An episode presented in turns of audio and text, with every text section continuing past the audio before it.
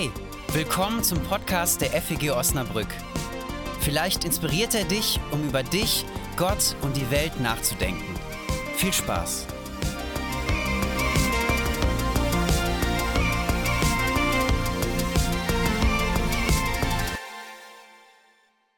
Ja, einen schönen guten Morgen. Ich bin der Tom, den Janina schon angekündigt hat. Ich bin Pastor dieser Gemeinde. Und ähm, bevor ich thematisch einsteige, dass hier in diesem Haus auch verschiedene Gruppen Menschen unterwegs sind, das sieht man heute so ein bisschen.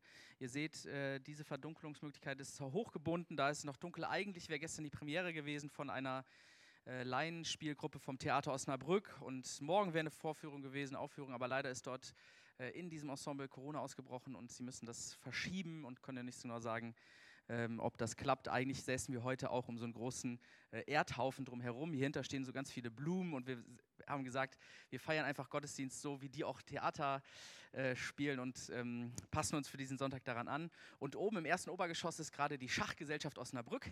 Also äh, die machen da ein Schachturnier und ähm, wenn jemand von euch nach dem Gottesdienst äh, noch Lust hat, Schach zu spielen, vielleicht könnt ihr da anfragen, ob ihr da mal noch euch mit an den Tisch setzen könnt. Ich weiß nicht, welches Bild euch eben angesprochen hat. Ich habe bei diesen ganzen Bildern gedacht, wo man so weit gucken konnte, ähm, wo man so ein bisschen die Bergluft atmen konnte, da habe ich gedacht, boah, das hätte ich jetzt auch gerne. Wow, da, das bräuchte ich gerade. Ähm, und dann gab es dieses eine Bild in dieser Häuser, in diesem Häuserweg, so ein bisschen eng, gedrungen irgendwie. Man kann nicht so richtig sehen, wo es weitergeht. So fühle ich mich gerade irgendwie. Also so ein bisschen in so einem Tunnel, äh, nichts Brenzliches, aber irgendwie hätte ich Bock, dass ich jetzt da rausgehe und sehe dann so einen großen Bergsee oder irgendwie so, so riesige Berge.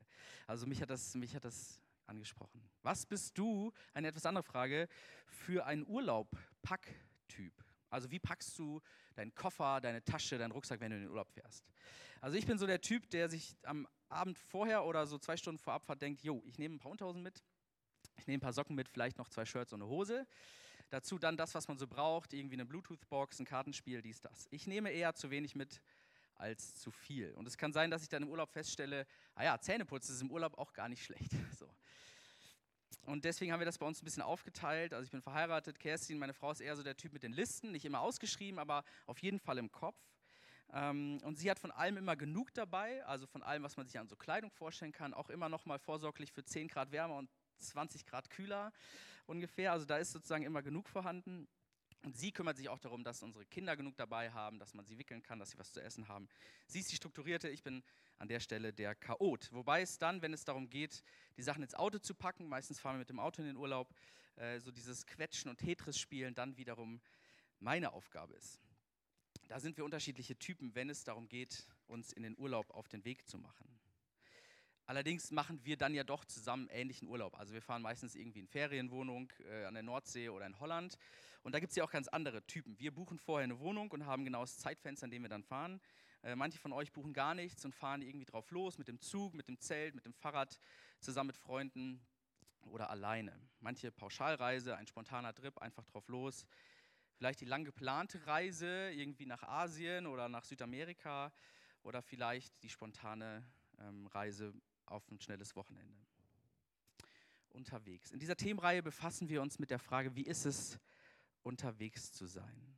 Dabei geht es natürlich nicht nur um den Urlaub, so wie jetzt ähm, zum Beginn dieses Gottesdienstes. Es geht um so auch so grundlegende Reisen in unserem Leben, Lebensreisen, wenn man so will. Wie ist es dann am Anfang, bevor wir uns auf den Weg machen, bevor wir loslaufen, bevor wir losgehen, bevor wir die Entscheidung getroffen haben, sich auf den Weg zu machen?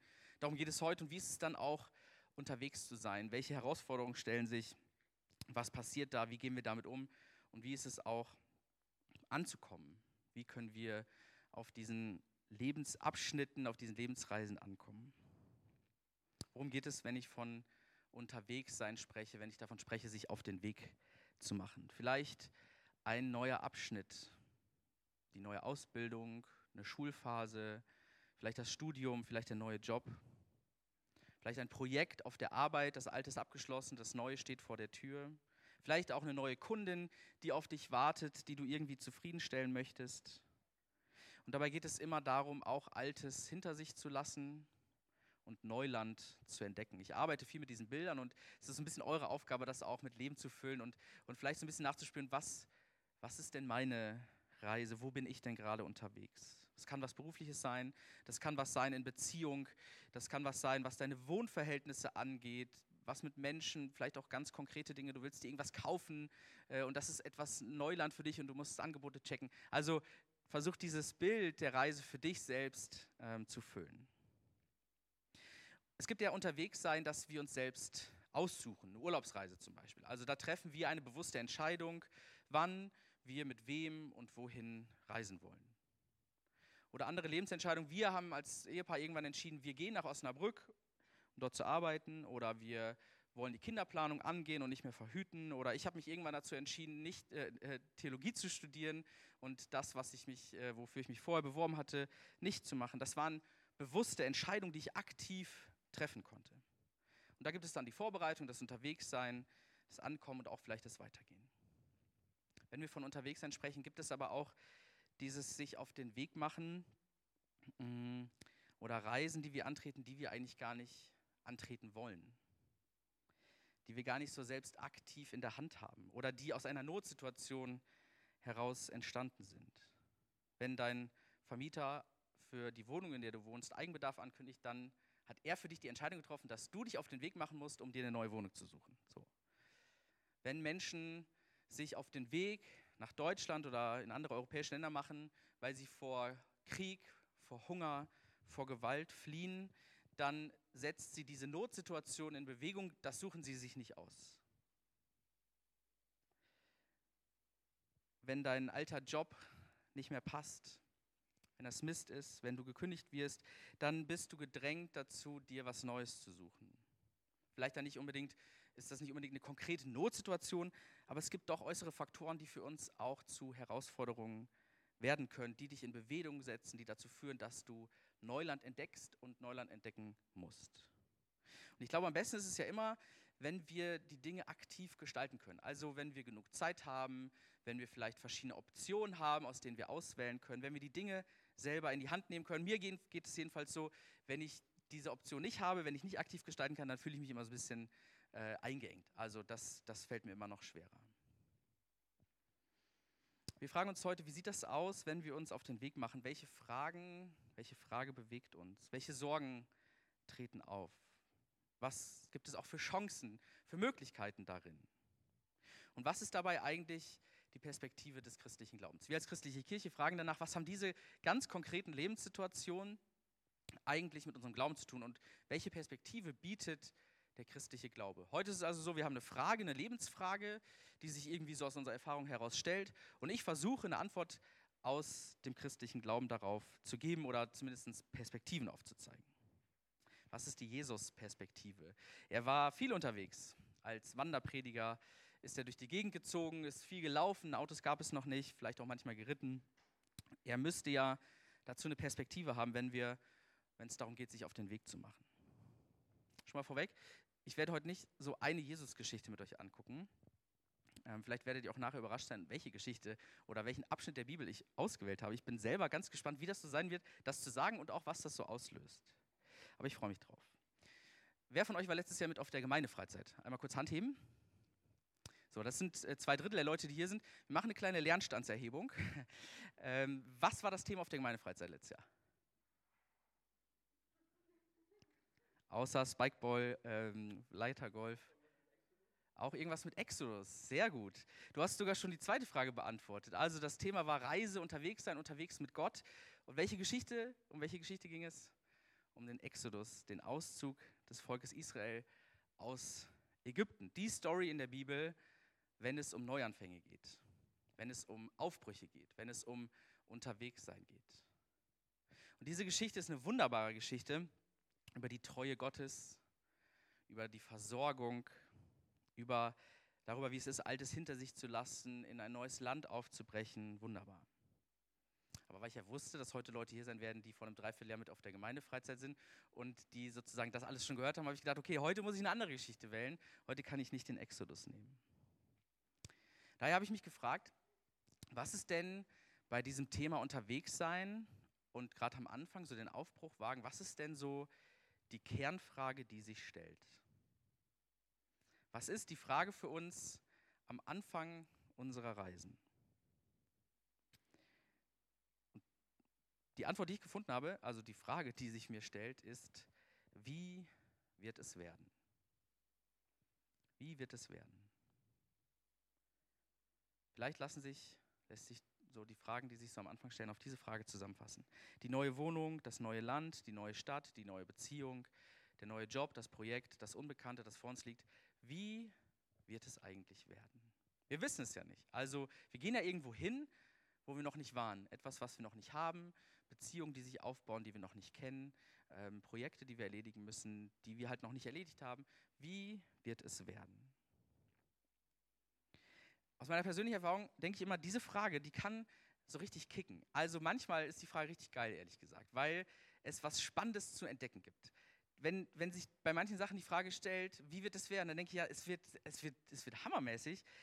Ich kann was Neues einrichten, ich kann meine Kreativität einbringen, ich kann Neuland entdecken, ich kann, ich kann neue Dinge her herausfinden, lernen, ich kann mich weiterentwickeln. Allein schon die Frage, wie wird es werden, kann Energie freisetzen weil sie Neugier weckt, weil sie bisher Ungeahntes, auch was in uns drin ist, irgendwie hervorrufen kann. Als wir damals nach Osnabrück gegangen sind, war das für mich so eine richtige Powerfrage. Wie wird es werden? Ich muss dir sagen, ja, keine Ahnung, aber ich habe richtig Bock, das rauszufinden. Also ich weiß nicht, wie es werden wird, aber ich freue mich darauf, das rauszufinden. Ist doch eine spannende Reise, auch bei so einer Urlaubsreise. Ich weiß noch nicht, wie es werden wird, aber ich will oben auf diesem Gipfel stehen und ich will wissen, ich will herausfinden, wie es werden wird. Also ich glaube, es ist eine Powerfrage, die kann Energie freisetzen, die kann was loslösen, die kann dazu führen, dass wir uns auf den Weg machen, aber die kann auch richtig, richtig lähmen, diese Frage. Die kann auch dazu führen, dass wir gar nicht losgehen, weil wir uns so viele Sorgen machen, dass wir nicht den nächsten Schritt gehen können. Wenn wir nicht wissen, was auf uns zukommt, dann kann das zu einer Sorge werden. Ich weiß nicht, was mich erwartet und deswegen gehe ich lieber nicht. Ich traue mich nicht. Ich schaffe es nicht. Ich kann die Energie nicht aufbringen, weil es mich zermürbt. Wir haben gerade eine Umfrage in der Gemeinde gemacht und da gab es auch zum Beispiel die Frage, wie ist es für euch bei diesen Connect-Aktionen, also bei so äh, Aktionen, Gemeinschaftsaktionen außerhalb vom Gottesdienst? Äh, warum nehmt ihr teil? Was findet ihr cool daran und was hindert euch vielleicht auch daran? Teilsnehmer, manche haben angekreuzt, ich kenne noch nicht so viele Leute, ich weiß nicht, was mich erwartet, ich weiß nicht, wie es werden wird. Wie wird es werden? Ich weiß es nicht. Und daher ist es für mich eine Herausforderung, selber mitzumachen. Werde ich ankommen? Wird es gut werden? Werde ich mit den Leuten, mit denen ich dann unterwegs bin, irgendwie zurechtkommen? Wenn du das vorher nicht weißt, dann kann diese Frage zu einer Sorge werden. Und diese Sorge kann dann dazu führen, dass man stehen bleibt, dass man manche Erfahrungen nicht macht, dass man nicht losgeht. Und gleichzeitig habe ich auch gedacht, für Menschen in Situationen, wo sie aufbrechen müssen, wo sie keine andere Wahl haben, da hängt diese Frage irgendwie in der Luft. Es gibt ja keine andere Möglichkeit. Wir müssen uns auf den Weg machen. Wie wird es werden? Für die flüchtende Familie ist es eine schwierige Frage, weil sie es nicht beantworten können. Und sie müssen sich entscheiden, vielleicht wird es nicht gut, aber wir müssen trotzdem unsere Heimat verlassen. Und gleichzeitig kann auch das Hoffnung bieten, zu ahnen, wir bekommen mehr Sicherheit. Leib und Leben ist nicht mehr gefährdet, wenn wir uns auf den Weg machen. Wie wird es werden? Gehst du mit, dass das so eine Frage ist für den Anfang? Stellt sich diese Frage für dich?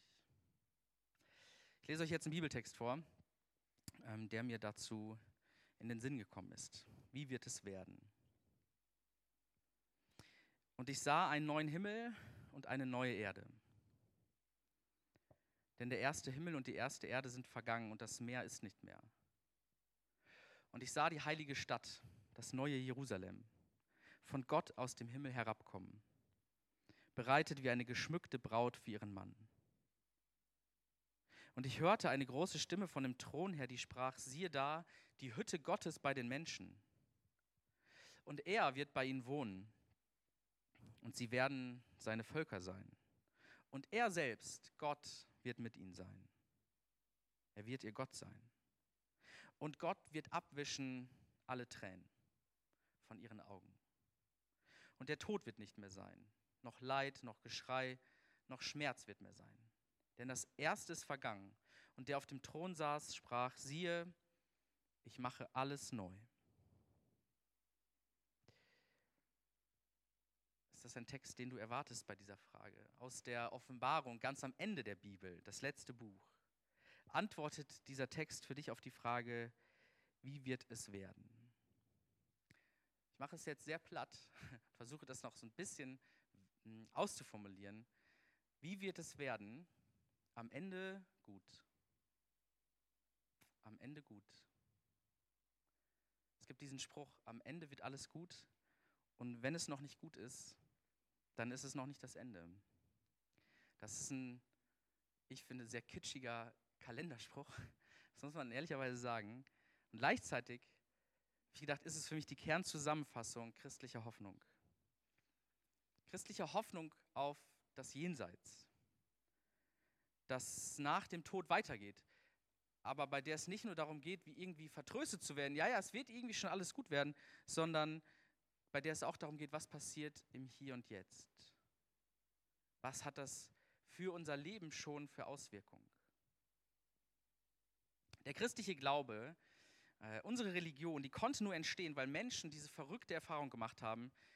Der, der tot war, der lebt. Der ist zurückgekehrt. Der Tod hatte scheinbar nicht das letzte Wort, sondern das Leben hat gesiegt. Menschen nach dem Tod Jesu sind dem Auferstandenen begegnet. Und das hat ihr Leben radikal verändert. Das hat ihr Leben so sehr verändert, dass daraus eine Weltbewegung, eine Weltreligion entstanden ist. Von Anfang an war dieser, diese Auferstehungskraft der Motor für die Ausbreitung des Christentums. Das hätte nicht funktionieren können, wenn Jesus tot geblieben wäre und die Menschen nicht diese Begegnung gemacht hätten. Der, der tot war, der lebt. Denn mit dieser Auferweckung war ja die Einsicht verbunden, dass das nicht nur einmal für ihn gilt, das gilt nicht nur für Jesus und der ist jetzt einmal auferstanden, das gilt nicht nur für diesen einen, sondern das gilt für alle für immer. Paulus schreibt im zweiten Korintherbrief, ist jemand in Christus, so ist er eine neue Kreatur. Das Alte ist vergangen, siehe, Neues ist geworden. Neues ist geworden. Paulus und auch die Offenbarung, die sprechen von dem Neuen, was möglich ist durch Christus. Auferstehung Auferstehung heißt Kraft für Neues, Kraft für Veränderung im Hier und Jetzt, Kraft für den Neuanfang, für den Aufbruch, Kraft dafür, sich auf den Weg zu machen. Und die Offenbarung malt diesen Gedanken mit wunderbaren Bildern. In dem Abschnitt, den ich vorgelesen habe mit dem Bild einer neuen Stadt, das neue Jerusalem, die Stadt, die die Heimat der Jüdinnen und Juden schon immer war, in der Christus geredet, gepredigt hat, in der er gekreuzigt wurde, in der er Menschen begegnet ist, als er auferstanden ist. Und so auch für Christinnen und Christen zum Zentrum wurde. Und auch für die Muslime ein heiliger Ort. Jerusalem eine Stadt, die bis heute so umkämpft und umfochten ist. Das neue Jerusalem dann als Sinnbild für das, was werden kann. Der neue Himmel und die neue Erde. Das Alte ist vergangen, Neues wird kommen. Ehrlich gesagt, habe ich noch nie über diese christliche Jenseitshoffnung, Auferstehungshoffnung gepredigt, mit der Frage, was heißt das denn für unsere Aufbrüche? Was heißt das denn für unser Hier und Jetzt? Hat das Auswirkungen auf die Frage, wie wird es werden? Ich bin mir nicht mal sicher, ob das angemessen ist, ehrlich gesagt. Ähm, die Theologinnen und Theologen unter euch oder wenn andere das hören, ähm, sagt mir mal, wie angemessen ihr das überhaupt findet, dass ich diesen Weg, diesen gedanklichen Weg gehe. Wie wird es werden? Siehe, ich mache alles neu. Das ist doch ein Statement. Das ist ein echtes Statement. Wenn wir uns die Frage stellen, wie es werden wird, ich glaube, dann können wir den Blick getrost nach vorne richten. Der Blick richtet sich nach vorne. Ich habe eben gedacht, als ich dieses Gipfelkreuz gesehen habe, das symbolisiert es doch. Wir können nach vorne gucken, weil vorne wartet schon Christus. Wir können in unseren Aufbrüchen den Blick nach vorne richten, weil Christus schon vorweggegangen ist. Der, der uns verspricht, bei uns zu sein, der, der verspricht, alles neu zu machen. Der Auferstandene, der ist schon mal vorgegangen und hat schon mal ausgecheckt, wie es werden wird. Der hat gemerkt, Leute, es wird gut, kein Problem, kommt mir nach. Ich habe den Tod besiegt, Leid wird nicht mehr sein, Schmerz nicht, alles wird gut, ihr könnt mir nachfolgen. Ich gehe vor und ihr kommt mit. Ich finde, in diesem Bild steckt noch ein Fantast in diesem Text steckt noch ein fantastisches Bild. Die Hütte Gottes bei den Menschen, so übersetzt es Luther. Es klingt erstmal unspektakulär. Bei Hütte denke ich erstmal an irgendwie so einen Schuppen so ein, so ein Geräteschuppen in einem Garten. Das finde ich jetzt so, das find ich so ein bisschen romantisch, wenn das so verwachsen ist, irgendwie so ein Rosenstrauch, ein bisschen Gras und so, so altes Holz. Ich glaube, es ist eine andere Hütte gemeint, schon mal Spoiler. Ähm, für unsere Aufbrüche, für unsere Fragen, wie es werden wird, heißt es ja, egal wo wir hingehen, Gott ist da. Gott wird auch da wohnen, wo wir uns hin auf den Weg machen. Es gibt ja Aufbrüche in unserem Leben, da haben wir das Gefühl, wir müssen alleine gehen. Auch innerlich vielleicht alleine losziehen. Selbst wenn wir Menschen um uns herum haben, ähm, in der Partnerschaft, in der Familie, in Freundschaften, aber irgendwie müssen wir jetzt da alleine durch. Wir müssen alleine losziehen, wir müssen aufbrechen. Weil es vielleicht keine andere Möglichkeit gibt, weil wir uns verändern müssen, weil wir Neuland entdecken müssen. Gott wird da schon wohnen. Und zwar wird er nicht in diesem großen Tempel wohnen, hinter felsigen Mauern, irgendwie weit weg, sondern er wird in der Hütte, in diesem Nomadenzelt wohnen. Dieses Zelt, was da unterwegs aufgeschlagen wird, um sich auszuruhen, um Schutz vor der widrigen Umgebung in der Wüste zu haben, in der Steppe, um dort sich niederlegen zu können, um Kraft zu sammeln. Da wird Gott wohnen und auf dich warten, wenn du dich auf den Weg machst. Dieses Nomadenzelt ist mobil. Ja, das nimmst du mit, es ist ein Zelt, ist wie ein, wie, ein, wie ein Zelt, was wir in den Rucksack packen. Bisschen stabiler, bisschen größer und so, aber es ist mobil. Gott für unterwegs quasi. Das verspricht dieser Text. Ich werde bei euch wohnen, dort, wo ihr auf dem Weg seid. Ich mache alles neu. Irgendwie finde ich das eine spannende Perspektive, wenn wir diese Auferstehungskraft anwenden, sozusagen auf die Frage, wie es werden wird. Wie das bei unseren Aufbrüchen ist. Ich gebe gleich noch so ein paar konkrete Gedanken, so ein paar konkrete Ideen. Aber ich möchte schon mal anteasern, was wir gleich während dem Lobpreis machen können. Da vorne auf dem Tisch, da liegt so ein kleiner Korb, da sind Zettel drin und Stifte. Und ich lade euch auch nachher ein, dass wir einmal alle aufstehen und uns mal so einen Zettel holen. Da steht einfach nur drauf, Aufbruch und Auferstehungskraft. Was denkst du? Was denkst du darüber? Und ich finde es cool, wenn wir gleich beim Lobpreis vielleicht auch uns einfach hinstellen, darüber gehen und mal diese Frage für uns beantworten. Was heißt das für uns? Siehe, ich mache alles neu. Was heißt das für die Aufbrüche in unserem Leben? Ich als Pastor oder Menschen, die predigen, die geben so Ideen äh, und ich teile sozusagen meine Gedanken, aber richtig spannend wird es eigentlich erst dann, wenn wir auch hören, was das bei euch auslöst, welche Fragen, welche Zustimmung, welche vielleicht auch Ablehnung, welche Gedanken. Und wir machen das heute so, ihr könnt was auf diese Zettel schreiben und äh, nach den drei Liedern, die wir singen werden, gemeinsam mit Micha und Inken, werden wir, äh, könnt ihr diese Zettel dort auf den Tisch legen, Janina wird sie nehmen und mal vorlesen und für sich stehen lassen, eure Gedanken, eure Fragen. Okay, ich habe noch ein paar Gedanken zum Schluss. Auferstehungskraft und Aufbruch. Ich glaube, am Anfang eines nächsten Schrittes kann die Auferstehungshoffnung uns richtig, richtig Mut schenken. Denn Gott verspricht ja, bei uns zu sein. Gott verspricht ja, sich mit uns auf den Weg zu machen. Ob wir uns freiwillig auf den Weg machen oder ob wir uns unfreiwillig auf den Weg machen. Wir können mutig losziehen. Dafür muss nicht alles klar sein. Dafür müssen nicht alle Dinge geklärt sein. Ich, ich, bin, dann, ich bin zwar nicht so ein Listentyp, aber wenn es darum geht, nächste Schritte zu gehen, dann will ich immer so eine Sicherheit. So eine Sicherheit in Dingen, wo es vielleicht gar keine Sicherheit gibt. Das, manchmal muss man Sachen ausprobieren. Manchmal hängen die Fragezeichen noch in der Luft, wenn du dich schon auf den Weg machst. Aber nicht mal Jesus hat den Mut verloren, als er ahnte, da kommt was auf mich zu, was ziemlich böse für mich enden wird. Ich glaube, das kann uns den Mut schenken, selbst auch nicht die Hoffnung zu verlieren. Siehe, ich mache alles neu, heißt ja, da kommt was Gutes auf uns zu. Ich glaube, diese Auferstehungskraft kann dazu führen, dass wir uns auf Wege begeben, dass wir losziehen und vielleicht Schritte gehen, die wir uns so sonst nie getraut hätten mal über den eigenen Schatten zu springen, mal was Neues ausprobieren, unbekanntes Terrain entdecken. Man kann ja die Frage stellen, was haben wir denn zu verlieren? Wenn Gott uns verspricht, ich mache alles neu, was haben wir dann zu verlieren? Man könnte sagen, Christus, er, er hat schon alles verloren. Er hat schon alles verloren und für uns das Leben gebracht. Warum sollten wir Angst davor haben, was verlieren zu können? Ich stelle mir immer so Fragen. Also, hm, wie komme ich an? Was denken Menschen über das, was ich so sage, äh, wie ich denke, was ich mache? Und manchmal verhindert das, äh, dass ich Dinge ausprobiere, dass ich mutig bin, dass ich nach vorne gehe, aus Angst, etwas Falsches zu machen, aus Angst, etwas Falsches zu sagen, aus Angst, es könnte irgendwie nicht so richtig gut funktionieren. Ich glaube, Auferstehungskraft kann heißen, mal Dinge zu riskieren, über den eigenen Schatten zu springen. Menschen ansprechen, die wir noch nicht kennen. Leute um Hilfe fragen, Auch wenn wir denken, wir schaffen es alleine und merken, Hilfe könnte uns gut tun. Auch mal eine Sorge zu äußern, vielleicht eine Sorge um die Zukunft, obwohl wir denken, stark sein zu müssen. Wer mit der Auferstehungskraft unterwegs ist, der hat nichts, nichts zu verlieren, sondern alles zu gewinnen.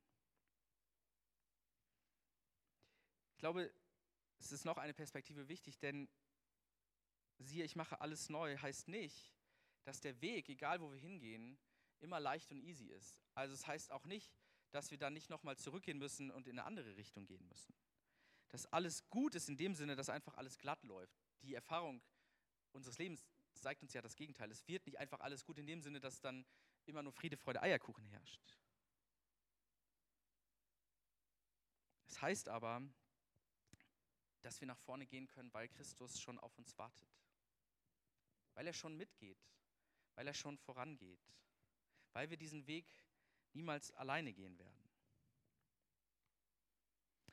Noch ein Gedanke zum Schluss. Wir haben irgendwann mal als Gemeinde für uns einen Wert formuliert, da heißt es, wir wollen in Bewegung bleiben, indem wir unser Tun und Reden hinterfragen und offen sind, neue Wege zu gehen.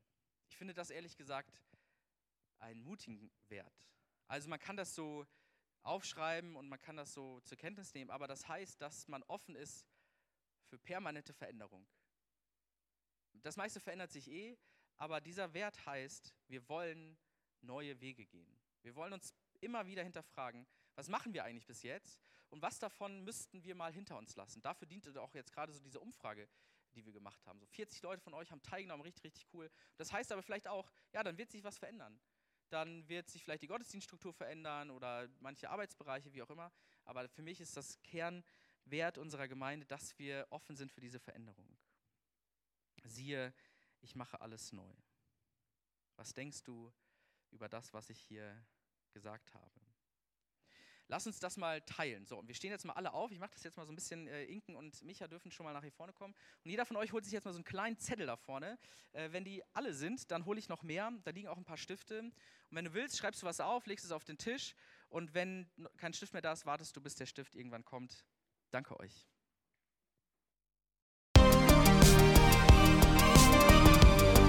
Das war's für heute. Wenn du mehr über uns erfahren möchtest, wer wir sind und was wir machen, schau doch mal auf feg-osnabrück.de. Da wir uns ausschließlich durch Spenden finanzieren, wäre es auch richtig cool, wenn du uns unterstützen würdest. Alle Infos dazu findest du auch auf der Homepage. Na dann, bis zum nächsten Mal.